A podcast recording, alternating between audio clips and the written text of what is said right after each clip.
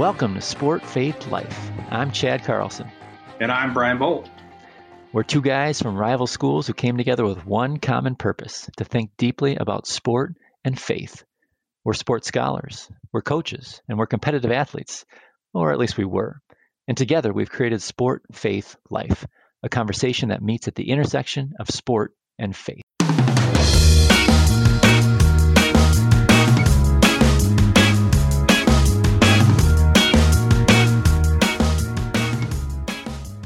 Today on Sport Faith Life, we welcome New Testament scholar Dr. Brian Gamble. Brian graduated with a BA in microbiology from the University of Missouri, but instead of going on to medical school, he started work in ministry. He went on to earn an MDiv at Duke University before heading to Baylor to complete his PhD in New Testament. Currently, Dr. Gamble is a postdoctoral research fellow at Baylor's Faith and Sports Institute and is part of a team that will host the fourth Global Congress on Sport and Christianity at Baylor University just three short years from now. We can't wait to talk with Brian, so let's get started. We are so excited to be joined today with Dr. Brian Gamble from Baylor University. And uh, Dr. Gamble, excited to have you here. Um, wonder if you can tell us Thanks. a little bit about sport in your life.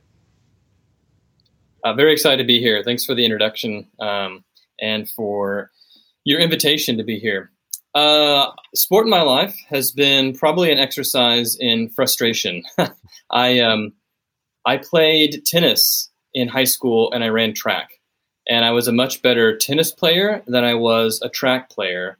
I was one point away in my doubles career from going to state, and that's that's how tennis ended for me. Uh, but even though I was far better at tennis, I continued running after high school into college. Uh, I ran for fun primarily until a, a, few friends of mine said that um, we should try to run a half marathon. And I thought they were joking and they were serious. Mm. And so I began running half marathons and five and 10K races in college. Um, and, uh, and, and was fairly decent at it. I didn't realize that, um, that that was something I, I could do fairly well and then I've actually gotten back into to running uh, races just recently. So I have a new half marathon coming up in um, in College Station, doing the Oktoberfest next month. So it'll be interesting to see how I do because it's been uh, more than a decade since I've run one of those. You know, I feel like I should have known that, right? You have like an inner strength and a discipline to you that just speaks of like a running a running background. So that that that, make, that makes sense to me. that's good. Well, that's that's very generous. I um, I, I, certainly enjoy it, um, and I'm interested to see how well I will do this time around. Oh, that's great. That's great. Hey, tell us a little bit about faith in your life.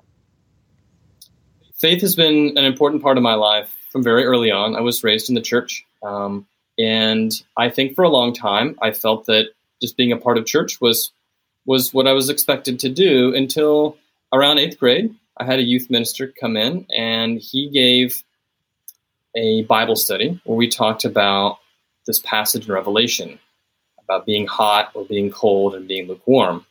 And he he had asked us previously to mark on this paper where you think you were in relation to God and the world. So I put myself right in the center, and I thought that's really the best spot to be anyway. You can kind of get the best of both worlds. I wasn't going to be a, a saint, and you know I wasn't going to like, go off and murder people. So I thought that's probably where everyone should be. And then he shared later that if you are in the center or somewhere near it, it's actually the worst place you can be. And I was really struck by that. And of course, he shared that passage from Revelation about being lukewarm. And he said, you know, people who are who who claim no allegiance to following God or following Jesus, they're they're not a danger to anybody because they're not representing God to anybody else. And that was the first moment I feel like that I began to own my faith, where I I realized that following Jesus meant that I had to, to make a choice, that I had to do something in my life that was not just kind of floating along. And so ever since then, faith has been uh, very important to me. I did college ministry when I got out of college. I went to seminary at Duke Divinity School, and then I got my PhD in New Testament here at Baylor. But all um, all along the way, that spiritual component or lived spirituality has been very important to me. Yeah, Brian, thank you for that. Um, I think Chad referred to your inner strength uh, being a runner. I would say inner inner craziness. Who knows? Why would you do such a thing, right? Um, I don't know if that's a compliment too. You know, runners generally take that. Uh, but your your faith story is one that um, starts to reveal certain aspects of yourself to our audience. And I'm wondering if is there something uh, that you could tell us about yourself that's just a little bit different, a little off the beaten path, maybe a hobby, something um, that people wouldn't know about you uh, from your resume? Sure. Well, when I turned 40, so I've already dated myself, I decided that I really wanted to learn an instrument. I missed the entire band phase that most people go through when, when they're younger. I I didn't join band, so I never learned how to play the trombone or the tuba or the trumpet or whatever that people did when they were in band. And I'd always wanted to engage musically. And I thought that playing the guitar would be a great, a great exercise and, and, something I would really enjoy, but it always seemed really intimidating. And when I turned 40, I thought if I don't do it now, I'm just never going to do it. And so I, I got a guitar and I actually learned how to play watching YouTube, which has been fantastic. YouTube teaches me how to, you know, do plumbing and how to fix wiring, and I learned how to play a guitar off of it. I don't play very well, uh, so that, that's the caveat. But I've really enjoyed learning how to play guitar. So that's been a hobby that I I did not expect I would pick up at this point in my life. Well, I love that, Brian. Um, first of all, you don't look forty. Um, secondly, I would say, or even over forty. Uh, I mean, learning the guitar, it seems, you know, pretty accessible. You you pick it up, you put it on your lap, and off you go. But it is very difficult to to pick up the guitar, and uh, you really have to have stick to itiveness, probably a lot like you're running. So, congratulations! I, I, can also hear a little bit of a country music voice in there. Uh, do you do the vocals? I, I, do do vocals, but I'm not a great singer either.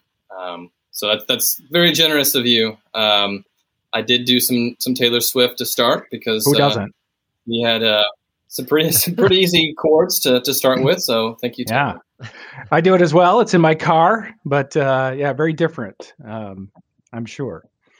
So, uh, yeah, Brian, let's let's get started a little bit. You just came back from Cambridge, England, and you were uh, at the Global Congress on Sport and Christianity. I wonder if you could just reflect on that experience and tell us use that to let us know kind of what work you're doing right now.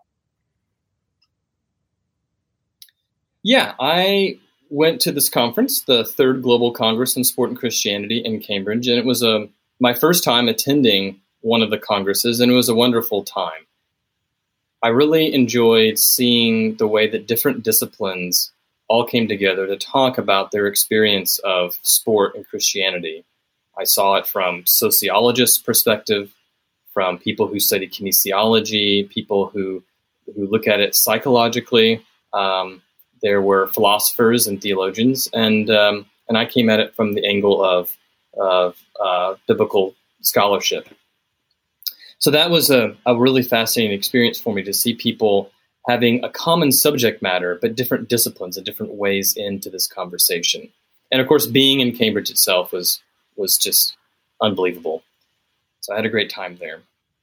Uh, I presented a paper on the understanding victory um, in terms of um, the way that the author of Revelation talks about conquering, this language of conquering. And and what we see is that in in Revelation 5, there's there's these two images that John presents to us. On the one hand, he shows us this lion. He says that the narrator's there and he's he's weeping because no one's able to open these, the scroll that's in the right hand of God. And there's this lion that's revealed. The, the angel says, "Don't don't weep. Look, there has um, there's a lion from the tribe of Judah that has conquered." And that language of conquering is the same word in Greek that we get uh, that, that means victory in any form victory, overcoming, conquering. There's all kinds of different ways this gets translated, but it's where we get the, the word Nike from in English. It's Nikao in Greek. And then later, immediately after that, uh, John says, I looked and I saw in the middle a lamb standing as if it had been slaughtered.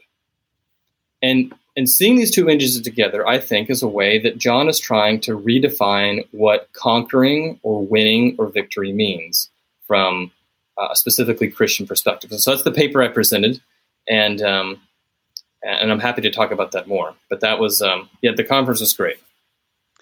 So let's delve more into this paper. Um, the, t- the topic is is a fascinating one, and of course, within you know Christian circles, sometimes sport is, is viewed with a bit of suspicion that uh, because because conquering is so important, uh, betterment is important, whatever you want to call it. And and here we have these images. And so, I, I, how did you how did you explore those images, and, and and what did you come up with in terms of your arguments?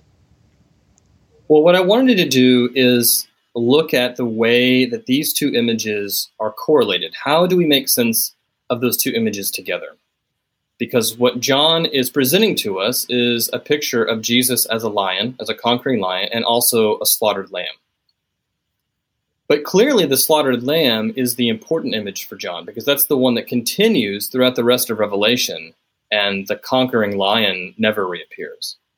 So the question is, how do you relate these two images? And I, and I looked at three different ways that that this has traditionally been done three different kind of answers to this. And one is that um, Jesus was first this conquering lion, and then he becomes, um, or sorry, he was first a, a, slaughtered lamb, then he becomes a conquering lion. That um, he has to go through this kind of suffering and this kind of humiliation, and then later he becomes enthroned with power. That's one way of looking at it. Another way is that Jesus is a lion or a lamb, depending on who you are. So if you are part of the righteous, if you're part of the the Jesus people, then then great. Jesus is your slaughtered lamb who forgives your sins. But if not, then Jesus is this this fierce lion out to out to defeat you. And then the last way I think that I looked at it is that sometimes people look at it to say, well, Jesus appears as a slaughtered lamb, but he's really behind a conquering lion. And so these three different images, I, I think, are all incorrect. I think they're all not the way that John is trying to present this. Um, I think that in each of these cases, there's a preposition um, after uh, the the lamb and then the lion. Uh, so there's a temporal element. One is uh, bifurcated, either or, the lion or the lamb, and the other is behind. Behind this image of a lamb is really a lion. And I think what John is wanting to do is to say that that the lamb is the lion and the lion is the lamb. And that's a much more difficult claim. It's a, it's a paradoxical claim about what it means to, to overcome. In all those other instances, the idea what it means to win or to, to conquer or to overcome, that's what's fixed. And we've got to figure out how to, how to organize those images. In the way that I think John is doing it, he's wanting to play with this notion of victory itself, wanting to redefine what it means to win.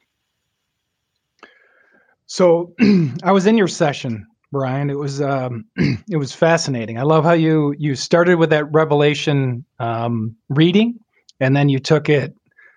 Sorry, excuse me, to the set of explanations that you thought were inaccurate or off the beaten path, and and kind of really pulled that together to say we have a different image here. And I think what struck uh, stuck with me the most was this idea of the continuing image of the, of the of the slaughtered lamb, and you use the word slaughtered pretty intentionally, right? The the idea that it's not just a lamb um, in terms of its meekness or conformity and so on. It was more about its slaughteredness continuing as it went forward, and you were trying to sort of change the perception of possibly who Christ is and what victory means in uh, reference to that um, victory of Christ, right? The way that Christ defined victory.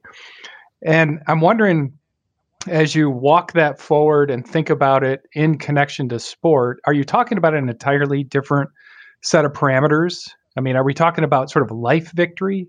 Or do you think that there is some sort of link or connection to the athlete, to the to the athlete who identifies with this slaughtered lamb? That's a great question, and I, I do want to connect it.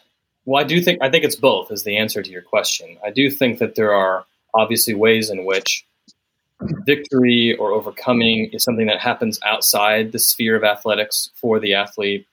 But I don't want to vacate the meaning that would also have for the athlete herself or himself. So that what I really want to avoid is the sense that in the Christian life, everything is winning. Um, and this is what I often sense from people that because Jesus has overcome, because Jesus has won, therefore all of my life is basically just um, unbridled victory and winning. And so if I don't see it right now, then, it, then it's coming, or I'm experiencing it in another form. And what that does, I think, is it forces us to ignore failure and loss. And so for the athlete, what I would say is is there a way in which they can engage with their loss or their failure not to turn it into a victory right away, not to find some way to rehabilitate it or to, to move it on, but to engage it as loss, uh, as slaughter, perhaps. And that in doing so, to see that the way in which they engage that as loss and as failure can be in that way victory. And so the, the difference I, I, I, try to talk about in my talk is the difference between seeing victory as a, as a goal, as, a, as an endpoint on a journey versus a way of being. And I think that what John is arguing in Revelation is that what it means to overcome is to be a certain way. But that being a certain way will involve loss, it will involve failure, and it will involve um, sometimes humiliation. And I think that for a lot of a lot of Christians and a lot of people in general, we want to move beyond that. Um, and so, What, what I want to say to this is, I think that there's actually a, an important point to be made here in um, in the Greek of John's text. So he uses this phrase "esphagmenon," which is a Greek word that means has been slaughtered, but it the form of it is a perfect participle. And if you if you nerd out on all the language of Greek, what a perfect participle means is something that happened in the past that continues to have ongoing relevance for the present. And that, I think, is a perfect picture of what it means for Jesus to have been slaughtered, has been slaughtered, and continues to be slaughtered. So the, the crucified, humiliated Christ continues, even in his resurrected state, to be crucified, to be slaughtered it doesn't mean that resurrection abolishes that. It doesn't take it away, but it does transform it. It does. It, it twists and turns it, and, and we obviously see resurrection or uh, crucifixion in a new light now. But it doesn't mean that he ever stops being crucified. And in the same way, I would want to suggest that that the Christian athlete's loss or failure is capable of being transformed, but that but that we we too often stop before we get to that point and we want to replace it with with another kind of obvious victory or obvious success.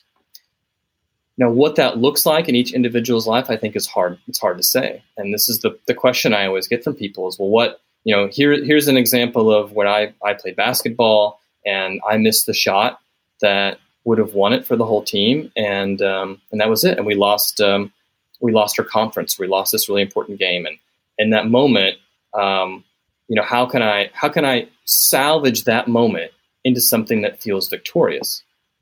Um, and I don't know that that the Christian story always tells us the way in which that happens, that, that, that we get an obvious victory out of that.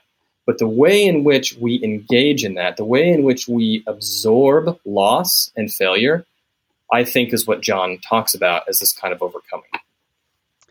So I, I, know that was a lot of a lot of words, and maybe more than more than you wanted on that.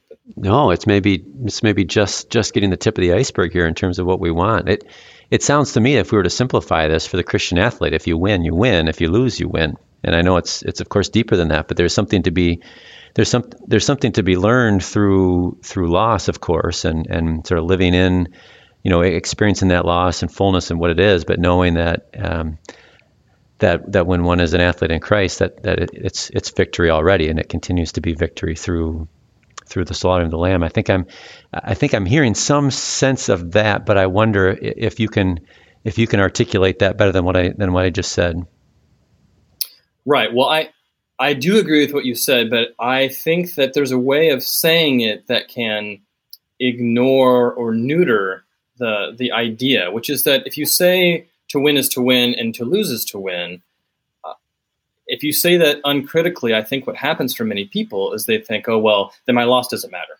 I can I can ignore my loss, I can ignore my failure. It doesn't matter that that I I was terribly beaten. And so it's really a way of closing one's eyes, mm-hmm. I think, to the situation rather than living in the middle of what is a very perhaps humiliating or crushing loss that you have to go through. And I think that the um, the pattern of saying, "Well, if I lose, I still win because because Jesus has won for me," it can it can circumvent that. We can go around that experience and not actually go through loss, which is also a way of saying, "Oh yeah, Jesus was crucified, and that's that's not the important part. But let's let's get to the part where he wins and he comes back in glorious light." And Jesus was resurrected. We we proclaim that as Christians, but he was resurrected precisely as one who has been crucified, and he remains crucified. Um, and likewise in John, he remains slaughtered. He remains the slaughtered lamb. But that's what it means to be victorious. And so for the for the Christian, what I would want to say is um, practically, first of all, there there is a truth in saying if we lose, we still win. But you have to go through this really, I think, complex deconstruction of that idea before you can reappropriate it. Um, as in all kinds of truths. Um, you know, um, it's one thing to hear Socrates say, "Well, um, I'm the wisest person because I realized I didn't know anything," and we can hear that as an aphorism and say, "Oh, yeah, that that makes sense," and I, I can see the truth of that. It's one thing to say that; it's another thing to actually experience the reality that I don't I don't really know anything. And that that's a very different existential experience than be able to just parrot what Socrates said. And, and likewise, I think that to say that if I lose, I still win, there's there's truth in that, but there's a way of saying that actually denies the truth of that because I have denied actually experiencing loss, sitting in loss, and sitting in a failure that I can't turn into a success. I can't, and that's what I would suggest is um, for Christians who experience that, Christian athletes, to to not immediately move to the place where okay i i had this this terrible experience. Let me figure out how to salvage it. How let me figure out how to turn it into something that's victorious. I feel like that's a very especially in american culture we we really want to make everything into a victory. And this is um we see this no more clearly than i think in job interviews where people ask us uh, what are our what are our weaknesses? And we want to list the weaknesses as basically strengths. Well i care too much and uh, and I clearly love my job too much. I'm going to be in the office all the time, and uh, and I just I really like people a lot. Well, that that may all be true, but that's not really what the question is asking. It's asking about the kinds of flaws that you have. Um, and I realize it's a very different context, but for the athlete, what I would want to say is to not move immediately to the place where they they can blot out this experience of loss and failure, but but to engage in it, to to consume it, to drink it down, and to sit with it, and to find the ways in which it does it is capable of being, being victory, but it's not because you've reached a, a point. You haven't gotten to a certain point, but your engagement with it is precisely the victory. So in in Revelation, later when John writes about about the martyrs, he says that they overcame by the blood of the Lamb and the word of their testimony. But they die. that's that's the point to be made is that they they die. Um, they're they are also slaughtered, and and in many ways like that that's the end of their story. It's only in this eschatological drama or this this uh, poetics that we see are they are they vindicated, which looks very different. So, so of course we have the advantage of seeing that vision from John but you don't have that vision now that if I go out with the blood of the Lamb and the word of testimony, I'm going to win. You just die. Uh, and likewise, there is a way in which there is an eschatological victory for the Christian athlete, but that's not going to be manifest right away. When when you uh, when you're a runner and you trip and fall over the over the hurdles, and that's it, and your your chance is over. I think it's inappropriate to suddenly apply the eschatological victory of God to that to say, well, that doesn't matter because it did matter because that's that's a terrible experience. But finding the way in which that experience again can be transformed, I think that is the that's the hard thing to do. And uh, and again, I don't have there's not a formula to apply to that. Uh, in the same way, there's not a formula to apply to what it means to to learn that you don't know anything like Socrates. You have to just go through and experience it. Well, Brian, when um, when you brought up, you know, the job interview, I thought of, you know, Chad often saying he's just too good looking. Um, that is uh, one of those things. Yeah. So, it, but I would just say to you, I, I, really appreciate your reluctance to connect every single dot um, in this conversation. And in some ways, there is a push in athletics and, and even in sport and Christianity for us to take these larger concepts and try to boil them into our current circumstance in such one to one ways that we sort of lose the larger point or the larger picture. And some of the things it sort of occurs to me that you're you're kind of mind bending. You're saying this is a slaughtered lamb and it is not your vision of victory which was a lion. And and and jesus did the same right? The last shall be first. That didn't make any sense to us at all right?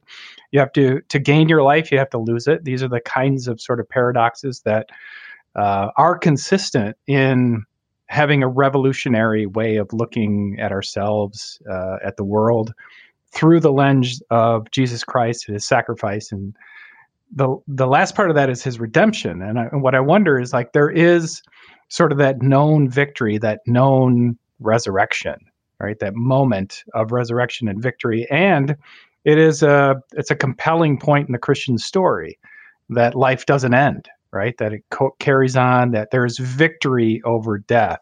How would you uh, sort of take the language of the slaughtered lamb and put it next to that other knowledge of really victory over death that's part of the that uh, good news story?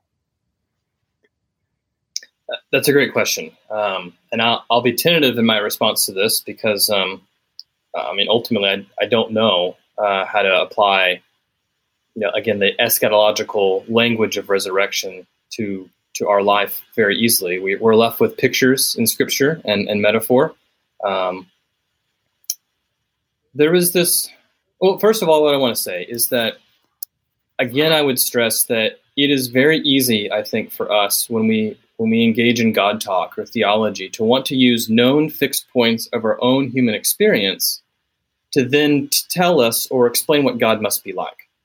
Uh, and that's that's not really the way it works. God God is beyond our language and our concepts, and we when we speak of God, we speak of God analogically. And so, for example, we speak of God as Father, uh, and God is like a father, but of course, we we run afoul of that if we think that God sired a son in the same way that humans do. Like that's now we've gone off the rails.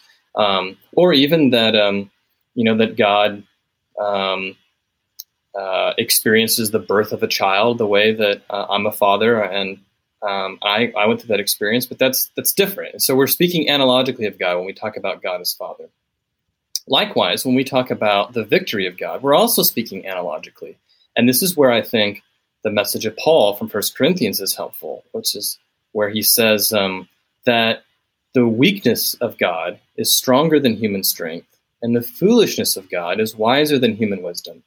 And what he's saying, I think, is that there's a there's a way of turning these ideas on their head, so that I don't want to look at God through the lens that I've constructed to say this is what God must be like. So, with that in mind, I think that one of the things that we can think about when we look at resurrection language with the slaughtered lamb is the way in which our assumptions about what it must be like to be resurrected or to be victorious or to be vindicated must be like, and we apply that to resurrection language. And let me give you an example of this.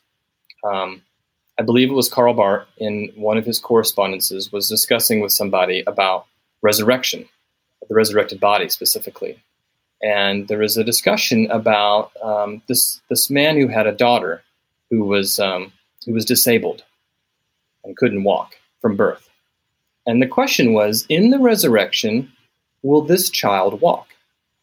Will, will she have a fully functioning body? And and the, the pushback was, well, you know, we all assume that the ability to walk is the norm, and that of course someone who's who's crippled who can't walk in the resurrection, they'll they'll be healed of that ailment, and they will they'll be able to walk around like the rest of us. but maybe there's a sense in which we learn something deeply human and deeply divine about what it means to care for someone who can't walk. So, will this child walk in the resurrection? Maybe or maybe not, but what would it look like to be in a redeemed community, in redeemed humanity, but the person doesn't walk? What would that look like? Why do we assume that walking would be the norm? So, I, I, I give no um, I, I, have no opinion about the reality of that one way or the other in the resurrection, but I find that discussion helpful because it challenges our notions of what uh, a resurrected body should be like. Instead of asking, well, what would it be like if God was fully present in a community of people? And so, likewise, I think that that resurrection language of Jesus challenges what it is like um, for us to apply that to victory. So, in the same way, Jesus' uh, resurrection, of course, as we know from the Gospels, is um, is not a body that has been completely eradicated of all of all um, sign of of weakness. He still bears the wounds on his hands and on his side; those don't go away in resurrection. And so, that's kind of a enigmatic sign about perhaps what resurrection is like. Not the removal or the um, the overcoming entirely or the blotting out of of weakness, failure, and loss, but it's transformation. And so, likewise, if we're going to get again specific about athletics and sports, what would it look like um, for a loss or for uh, some failure on an athlete's part, not to just suddenly be turned into a W in the eschaton, so that now, you know, I, I lost state, but with Jesus it becomes a win, and when I when I get resurrected, then um, you know now I'm a winner. But it's still a loss but now I can engage with it or understand it differently, or I can understand maybe why that loss is more significant than winning. And and again, now we're we're straining at language because I don't I don't know what that's going to look like or what um, resurrection experience is like. But I, I do think that that language challenges us to to uh, to turn that on its head. Well, I'm fascinated by the ways in which you're articulating some of these concepts, and it makes me all the more sad that I wasn't able to be in your session in, in Cambridge. Um, we've got this community growing that started in York in 2016, and we met again in 2019 in Grand Rapids, Cambridge in 2022, and now you'll be part of the hosting uh, crew at Baylor in 2025. We're so looking forward to that and to uh, the greater discussions that will continue in the meantime in the lead up to Baylor. I wonder if you can share a little bit with us about uh, about the plans for the fourth Global Congress on Sport and Christianity down in, in Baylor and, and what we might be able to expect from that. Absolutely. Well, we are very excited and very honored to um, to serve as hosts for the next Global Congress. It's a it's a deep honor for us, and um, and we feel that we're inheriting a long tradition that has been established and set up by by people like yourself that we want to to honor going forward. Um, and we we sense a deep burden of of being able to provide a great experience for people. So we take that very seriously. One of the things that we are imagining doing, um, this is all still early. We're, we're several years away from this, but what we would like to do at this point in our thinking is to offer a conference that explores the past, present, and future of the conversation around Christianity and sports. And so, looking at where we have been in this conversation uh, in the past, what kind of challenges and questions and issues that we are facing right now as a community, and then what are some of the ways we can address this in the future, or what might be on the horizon in the future that we haven't yet considered or really come to grapple with. So that's a that's a big picture of what we'd like to do. Um, probably different days. So having a day for the past, a day for the present, and a day for the future. Um, and um, we really want to have a place where both academics and practitioners can come together and to speak about those issues together. So we're exploring what that's going to look like, and and we hope to have a really exciting conference uh, for everybody in a few years. Well, Brian, we are as excited as you that uh, the Global Congress um, that has run now three times, the fourth Global Congress will be at Baylor University um, in uh, three years. And uh, we're excited that you're heading that up and, and part of a team that's going to pull that off. And, and we know it'll be fantastic. I love the direction. The uh, past, present, future has great potential. And I hope we um, could see some of that sort of play out in ways that are, in, in some ways, unexpected, right? we we always want to look at new frontiers and figure out uh, different ways to think about this uh, very intriguing subject that we all love. So uh, we really appreciate that, and we appreciate you being on this podcast with us on Sport Faith Life. Thanks so much. It's been wonderful to hear just a little bit about your uh, paper. We're, we're waiting for the next one. That was uh, really fun to hear this first time around, and we're excited for the work that you've done. Thanks so much for having me, both of you. A great honor. So glad to be here.